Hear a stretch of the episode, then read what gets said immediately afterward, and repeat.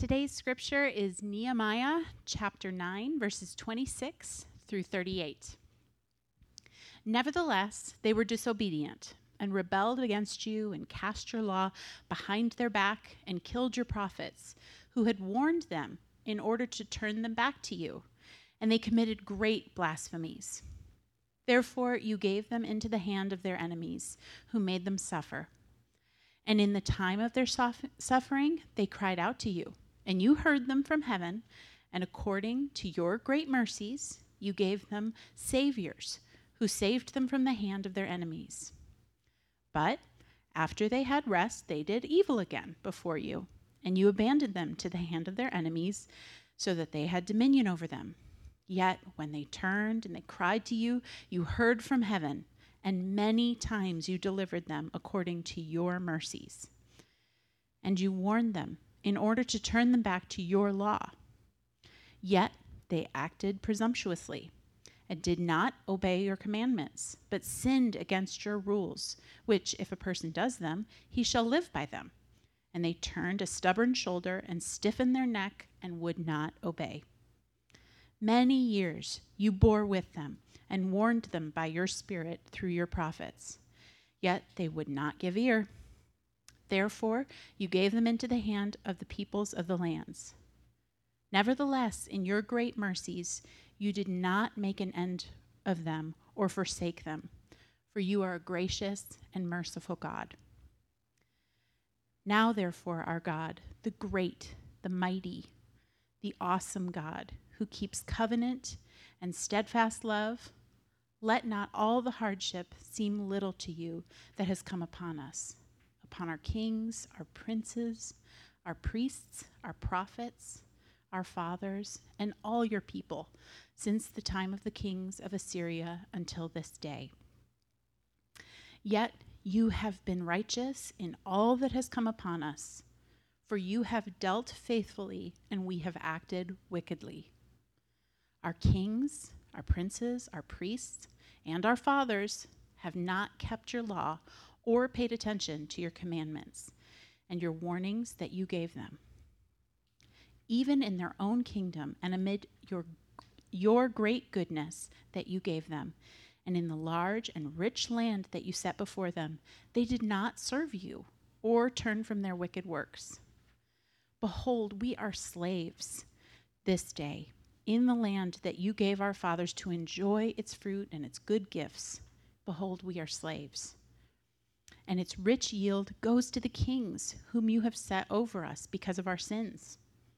They rule over our bodies and over our livestock as they please, and we are in great distress. Because of all of this, we make a firm covenant in writing on the sealed document are the names of our princes, our Levites, and our priests. This is the word of the Lord. Please be seated. Good afternoon, everybody. Hope you're all doing well today. Uh, my name is Keith. I'm a pastoral resident here at Redemption Church, Tucson.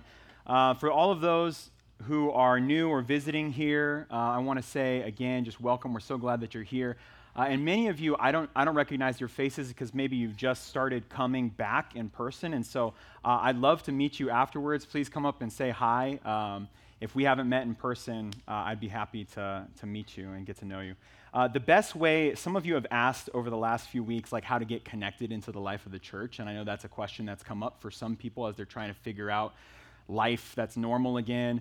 Um, the best way that you could do that, especially if you're looking to get in an RC and you don't know what uh, redemption community you're in right now, is to fill out that Connect card. Whether you filled it out before or not, if you've been here forever or not, if you're brand new or not, fill out that Connect card that we put up before, uh, and then you'll get in the system so that we know that we can plug you into a, a community group. Um, when I was in college, my freshman year of college, I was commuting from my house, uh, my parents' house, and it was about a 40 minute drive to my school. I went to a school called UC Davis in Northern California. Um, yeah, go Aggies. Um, and I had the, I don't know if it was the misfortune or the lack of foresight to schedule some classes that ended around 10 p.m. in Davis. Uh, and then I had work at Starbucks at four in the morning, sometimes the next day. And so, um, you know, a logical, wise person would say, you got to either change your schedule at work or you got to change your schedule at school. But I had a solution that was better than that. My solution was just drive faster, right? If you just drive faster, you'll shave off five or 10 minutes here or there. Um, and that adds up over time, right? Um, it doesn't add up if you get pulled over, which is what happened about two weeks in uh, to my first semester of college. And I remember uh, after getting that first speeding ticket, I was really close to reckless endangerment. I was going that fast. Uh, and I remember driving home the rest of the way and, and just feeling so frustrated with myself and angry, and I was grieved. But the more that I've thought about it, I actually wasn't grieved about potentially endangering other people's lives. That didn't actually grieve me. Uh, or even endangering my own life, uh, risking my own uh, safety. I wasn't even grieved that, like, when I was driving like a maniac, I wasn't really walking in line with the character of Christ. That didn't grieve me. You guys know what grieved me. The $300 ticket grieved me, right? I was grieved that I got caught. I didn't like that. And so when I was caught in kind of this uh, situation where I was frustrated with myself because of my circumstances, because of my consequences, what I went to was kind of this religious observance of the speed limit. I was like, I'm going to drive 65 miles an hour, and I'm going to do it for all 40 minutes, which now is a 45 minute commute each way. Um, and I was, I was really good at that until I started kind of looking uh, to my left and to my right. Well, really just to my left because I was in the slow lane, right? Looking to my left and being like, hey, they're driving, they're not getting pulled over. Like, it's fine. Why, why wouldn't I go a little bit faster? I can go a little faster than this. And um, within two weeks, I was just completely bored with going the speed limit. I thought it was like, it's a joke. Everybody else is going so much faster. And uh, I, I got pulled over again. I ended up in the exact same circumstance that I started in. My, my religious observance of the speed limit didn't get me very far. Um, and I think, you know, speeding is it's kind of a silly example, but I think we do this in a number of different ways where we find ourselves kind of trapped in the same pattern that we've been in, trapped in the same cycle that we've been in with sin, right? Maybe it's not speeding for you or road rage for you. Maybe it's rage, actual anger. Maybe you find yourself yelling at your spouse or yelling at your kids or yelling at your roommate again, and you wonder, how did I get back here? Why am I here again? Or maybe for you, it's, it's lying. Maybe you, you get trapped in this lie at work where you're in a meeting and you say something and you know it's not true, but you wanted to make yourself look smarter, better, more important than you actually are and you ask yourself, how did I, why am I back in this spot again? Or maybe it's your eyes. Maybe you objectify men or women with your eyes, you over sexualize, whether it's on a screen or in real life, and you ask yourself, how did I get back to this spot that I was in before? I thought that I was doing better. I thought I was changing. I thought I was growing. And the question at least the question that comes to my mind, is how do we grow? How do we get out of these patterns and these cycles of sin? And how do we change?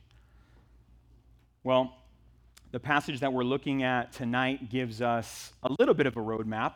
Uh, it's kind of a sad roadmap in this text, but it's not the road of religion, it's not the road of rebellion, but it's the road of repentance. And so I'm going to pray, and then we're going to jump into the text here in Nehemiah chapter 9. Lord Jesus, when we come to the scriptures, we pray that we would meet you. We pray that your words in scripture, God, um, would highlight who you are, your character, that when we look into the scriptures, we would see your face, Jesus, that we would know you more, and so we pray as we come to a text about religion and rebellion and repentance and confession, we pray that you would speak to us clearly tonight. Speak from your text. Speak by the power of your Holy Spirit to us as individuals and as a congregation. We pray these things in your name, Jesus. Amen. All right. Well, um, we have been going through a book called Nehemiah. If you haven't been here or if you're new, don't worry. I'll catch you up to speed on where we've been at with Nehemiah. Nehemiah is in the Old Testament. So the Bible split into the Old Testament and to the New Testament. The Old Testament tells the story of God's people, Israel, and their relationship with God leading up to a person named Jesus Christ. And then the New Testament then tells the story of Jesus and his followers and beyond, the church. Okay? So in the Old Testament, if you hold a Bible, you'll find it about a third of the way in Nehemiah. It's in the history of Israel that's known as the post exilic period. And basically, that's just a fancy way of saying this is a time period where Israel is coming out of exile. They're coming out of their captivity in Babylon and then in Persia. And Nehemiah is one of the men who leads a group of people out of captivity back into their home country of Judah, uh, and specifically the capital city of Jerusalem. So, Nehemiah 1 through about 7, 6 or 7, tells the story of Nehemiah rebuilding the structures of the city. He actually rebuilds the walls of the city of Jerusalem. And he meets opposition from outside, he meets opposition from within his own congregation, and then he meets opposition from outside again, but he gets it done. Nehemiah is your man if you want construction done, right? He gets it done in 52 days flat. But then the book takes kind of uh, a strange turn, it would seem, because it doesn't talk about Nehemiah anymore, starting in se- chapter 7. He kind of just disappears until the end. Um, instead, it zooms out to a picture of the religious and moral life of the congregation of Israel at the time, um, and specifically kind of zooms in on three different uh, days of service, different uh, church services you could think of. Last week, Pastor Dave was up here and he was talking about the first two. So, the first one, Ezra stands up, he reads the law, and the people weep. But he says this is not a day for weeping, this is a day for celebration and joy because God's people are gathered together in God's place once again. So, let's celebrate. Let's be joyous for this occasion. And then the second celebration, the second service, is something called the Feast of Tabernacles or the Feast of Booths. And essentially, for a week, God's people live in tents, kind of, and it's to um, it's intense. Um, and a dad joke there. Um, and it's essentially for them to remember God's faithfulness to them, God's provision for them in a period of time uh, that seemed desolate when they were wandering in the wilderness. Well, now the time has come for weeping. The time has come for confession of sin. The time has come for mourning. And that's where we're at in Nehemiah 9. We're at the third service, okay? So open up Nehemiah chapter 9, verse 1. This I call the road of religion. It starts here.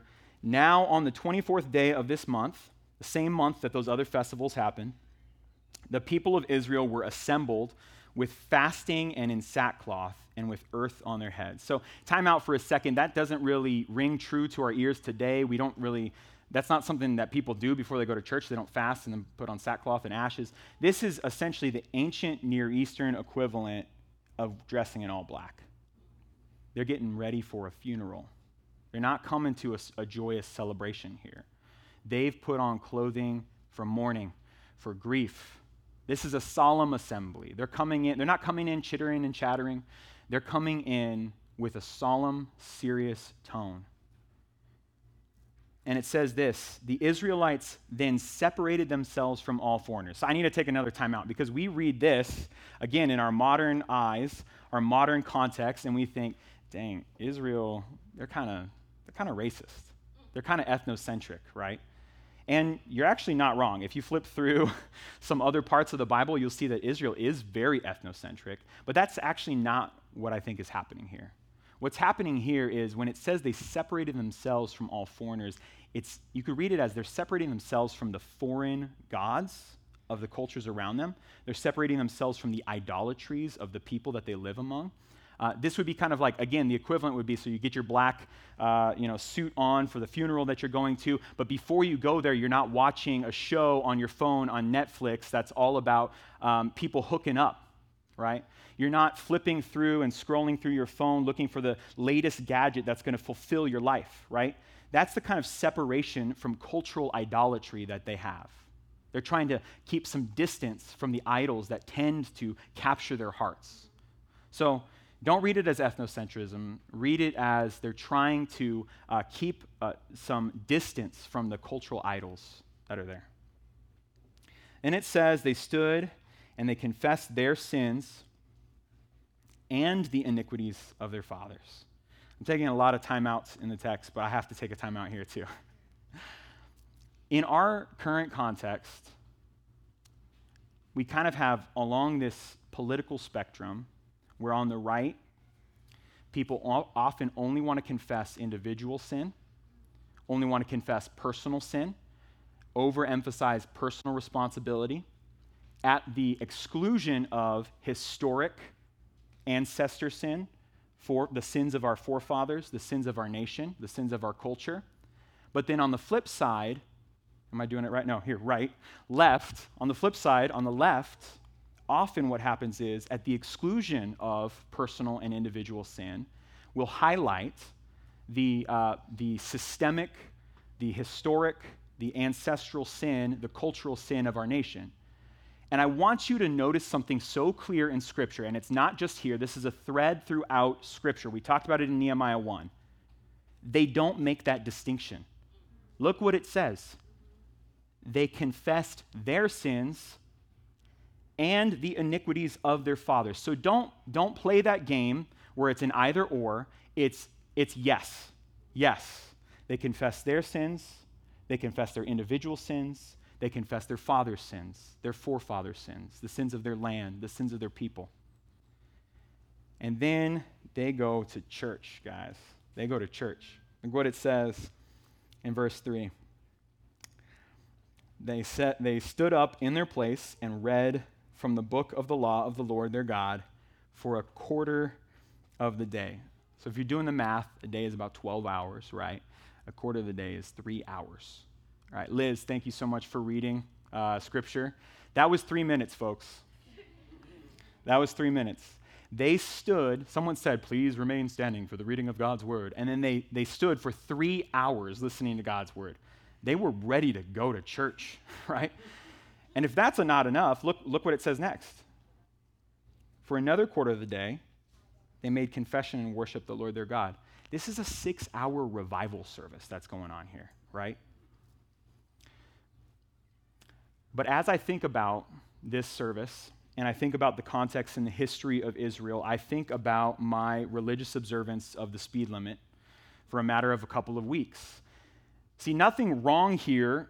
Uh, there's nothing wrong here in any of this. In fact, we could probably preach a whole series through just this section, right? The, the goodness of listening to God's law, the goodness of confessing, the goodness of uh, taking seriously our sin. But what happens is religion often will produce kind of quick results, fast results, because you're passionate and you're zealous, uh, but then it slowly starts to, to fade out. We'll just do a, a quick check. It's July 17th. How many, how many people are still going strong on their New Year's resolutions here? nice. Good job, Forrest. I'm not. I don't even remember if I made one or not, to be honest. And this is the way that we are. We kind of we kind of flame out in this religious observance and uh, observance, this religious zealous, uh, zealotry, right? Our passion wears off over time. Um, our passion, our passion wears off over time. Uh, and what tends to happen then, if we're good at it, though, if we're good at religion, is that we tend to get kind of arrogant, self righteous, proud, and eventually you can find yourself in the spot where you're going through all the motions and you don't even really need God, right? You're just, you're just doing the thing and you don't even really need God. Or maybe worse than that, the people in our city, the people around you, start to see how proud and arrogant and self righteous you become in your religion that they don't want to have anything to do with Christians. They don't want to have anything to do with church, nothing to do with religion. I saw a woman, I was sitting at a coffee shop in town, it was just this week. And I noticed that the front of her shirt had a, had a cross upside down. And I was like, oh, this is Tucson, right? Cross upside down. And then on the back of her shirt, when she turned around, it had a church that was on fire. And underneath it, it said, the truth is elsewhere. And at first, I was judging her, just to be honest, I was judging her. But then I started to think, what religious people has she encountered? what self righteous, arrogant, proud, religious people has she encountered that have hurt her so deeply that she'd rather see a church on fire, right? See, if we're bad at religion, we flame out. If we're good at religion, we get proud and arrogant, and then we hurt the people around us. It's not the road of religion. It can't be the road of religion. That's not the way to real life change. Temporary, fast, but not lasting. What about the road of rebellion? I think I think everybody here knows that it's probably not the road of rebellion, but I think we need to take a moment and diagnose if we're currently on the road of rebellion. Let's keep reading. Verse 5 says this The Levites, Jeshua, Kadmiel, Bani, Hashabneiah, uh, Sherebiah, Hodiah, Shebaniah, and Pethahiah, I practiced those, said, Stand up and bless the Lord your God from everlasting to everlasting. Blessed be your glorious name, which is called above all blessing and praise. And then what follows for the rest of the chapter is one long confessional prayer. But it's an interesting prayer because it's kind of a sermon prayer. See, it's addressed to God, but it's directed to the people. What's going to happen and what's going to unfold is that the priests are going to retell Israel's history through the lens of God's faithfulness and their failure. And it's going to repeat. So it starts, I'm not going to read all of it. Um, you, you could do that on your own. Um, but it starts with creation. And it says, God created everything, and God is good, and God is faithful, and God is true to his promises. And then God chose someone named Abraham. He chose him to uh, represent God. He made a covenant with Abraham. He was good to Abraham. God was good. God was faithful. God was true to his promises. And then it says, the people of Israel found themselves in slavery in Egypt. And God heard their cry, He heard their affliction. He was good, He was faithful, He was true to His promises. He rescued them out of Egypt, out of slavery. They went through the Red Sea and they made it into the wilderness. They needed food, and God was good. God was faithful. God was true to his promises. And so, manna, bread, literally rained down from the sky, and water literally came out of a rock because God was good. God was faithful. He was true to his promises. And then a sad turn happens. Look at what it says in verse 16. But they and our fathers acted presumptuously and stiffened their neck and did not obey your commandments. They refused to obey and were not mindful of the wonders that you performed among them, but they stiffened their neck and appointed a leader to return to their slavery in Egypt. And the rest of this follows along this same line. See, they, they come out of the wilderness and they come into the land, and God is good. God is faithful. God is true to his promises, but people, the people of Israel, reject God. They want to pursue their own route. They cry out, and God is merciful. He saves them. And then God is good and God is faithful and God is true to his promises, and the people rebel, and then they cry out, and then God is good and God is faithful and God is true to his promises, and the people rebel. And this just cycles through over and over again with faster frequency as you read the prayer. And then finally, in verse 29, it says this And you warned them in order to turn them back to your law, yet they acted presumptuously and did not obey your commandments, but sinned against your rules, which if a person does them, he shall live by them. Skip down to verse 30. Many years you bore with them and warned them by your spirit through your prophets, yet they would not give ear. Therefore you gave them into the land, the hand of the peoples of the lands.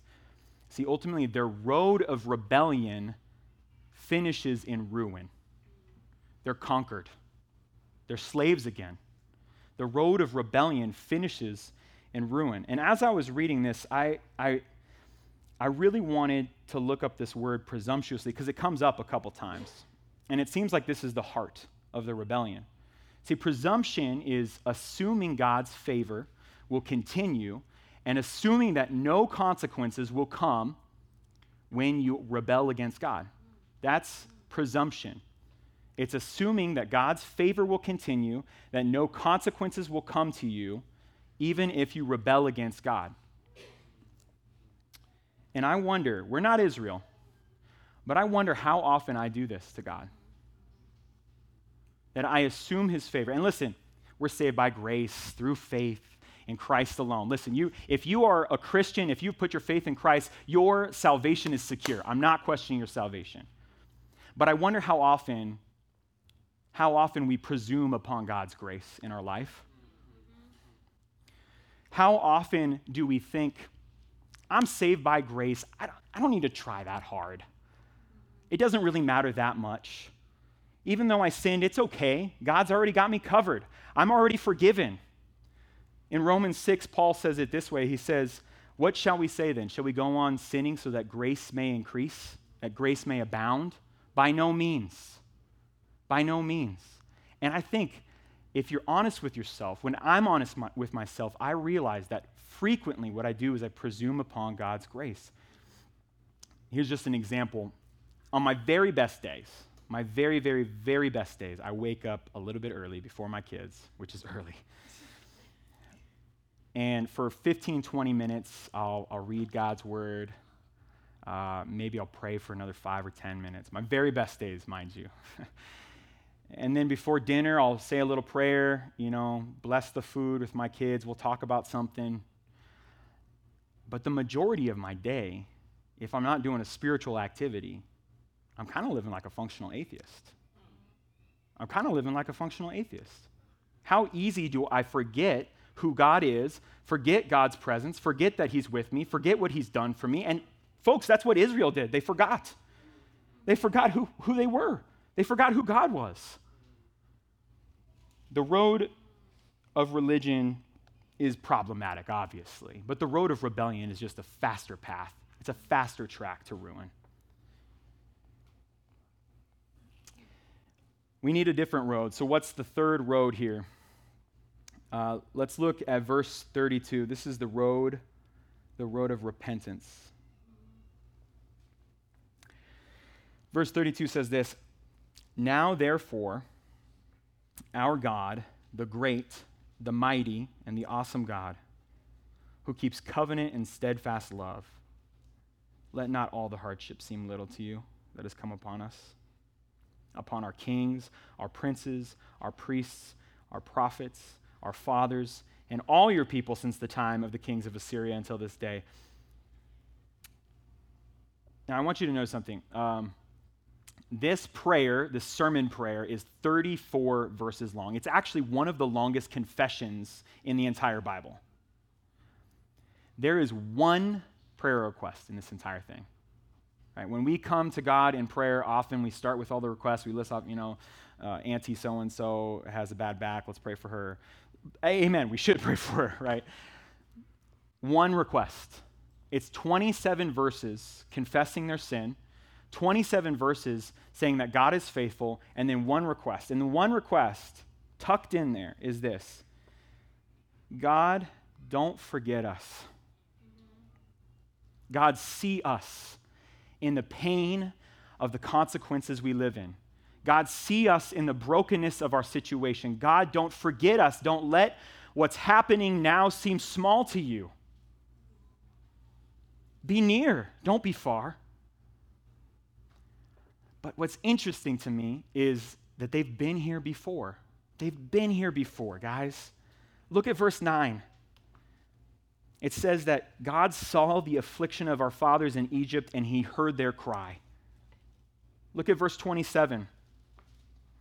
It says, In that time of their suffering, they cried out to you, and you heard them from heaven. It doesn't, they don't even make it a full verse before they go back into rebellion.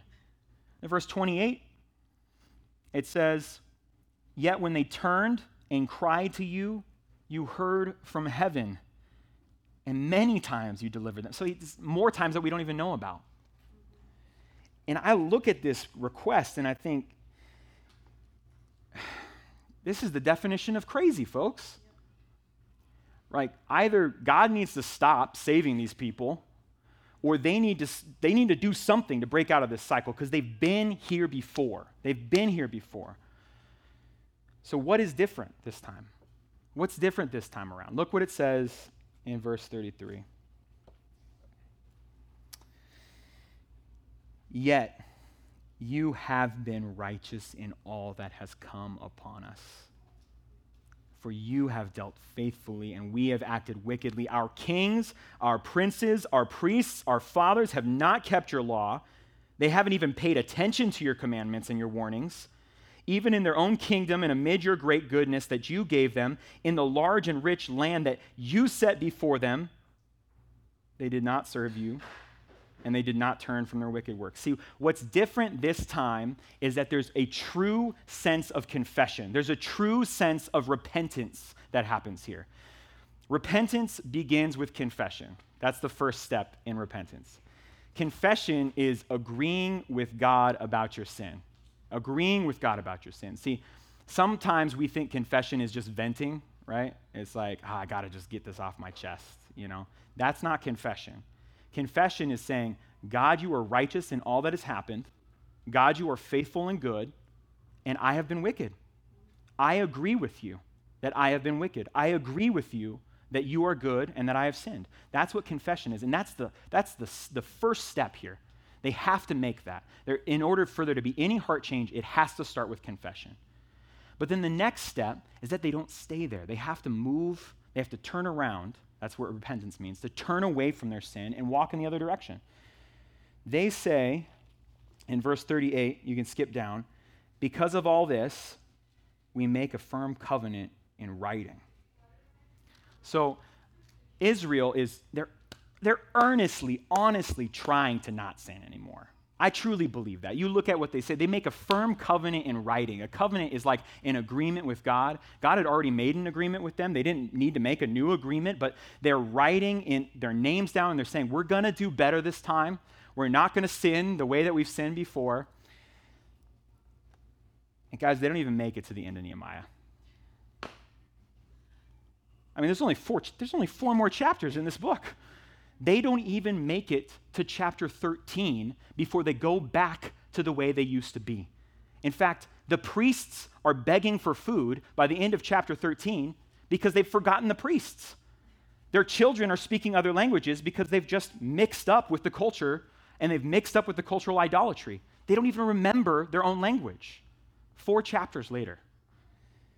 And so, again, I look at this and the conclusion of this, and if you're anything like me, you should just start to say, is there anything?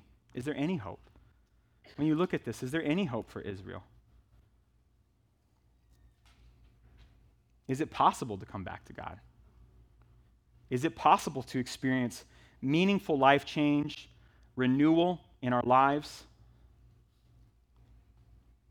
And it should be so abundantly clear that as we read the history of Israel, that they, that we cannot do it on our own. We just can't. We can't uphold the covenant. We can't come back to God. What they need, folks, is they don't need to renew their covenant, they need a new covenant. Amen? Let me say that again. They don't need to renew their covenant, they need a new covenant.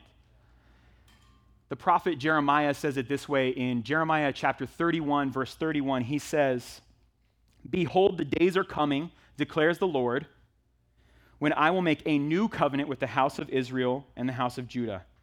He says, I'm going to write my law on their hearts. The law of God is going to be so deeply embedded in the people of God that it's going to be like it's inscribed on them, right? The prophet Ezekiel says it this way in chapter 36 of Ezekiel I will give you a new heart in that day I will put a new spirit within you. I will remove your heart of stone, and I will give you a heart of flesh. And this is the critical part I will put my Holy Spirit within you and cause you to walk in my statutes and to carefully observe my ordinances.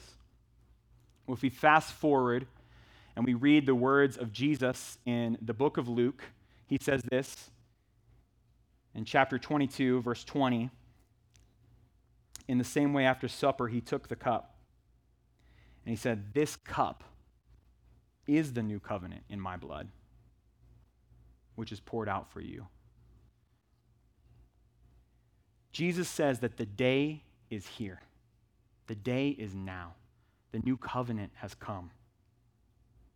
Anyone who comes to him is going to be given a new heart, a soft heart, They're going to be given God's Spirit so that they can actually obey God's laws.